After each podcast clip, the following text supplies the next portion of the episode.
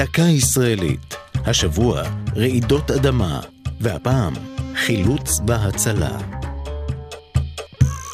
באוגוסט 1999 יצאה משלחת חילוץ של פיקוד העורף לזירת אסון ממזרח לאיסטנבול. שם אירעה רעידת אדמה עוצמתית שהותירה אחריה אלפי הרוגים.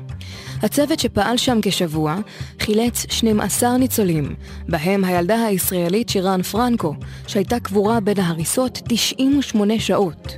חילוצה הדרמטי היה אחד משיאי פעילותה של היחידה.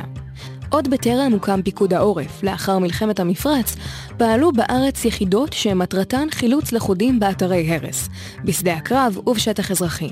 תחילה הן הורכבו מאנשי מילואים בעלי ידע בבינוי, ומאוחר יותר החלו להשתלב בהן חיילים בשירות חובה. המבצעים השונים שפקדו את ישראל מאז, וחשיבות פעילות החילוץ במהלכם, הביאו להקמת חטיבת החילוץ וההדרכה בפיקוד העורף.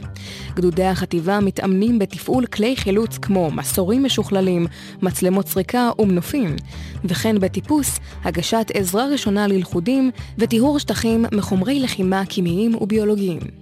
הגדודים משמשים גם צוותי כוננות לאירועי אסון בארץ ומחוצה לה, כמו רעידות אדמה, קריסות מבנים ואירועי נשק בלתי מוסכמי, בלתי קונבנציונלי. זו הייתה דקה ישראלית על רעידות אדמה וחילוץ והצלה.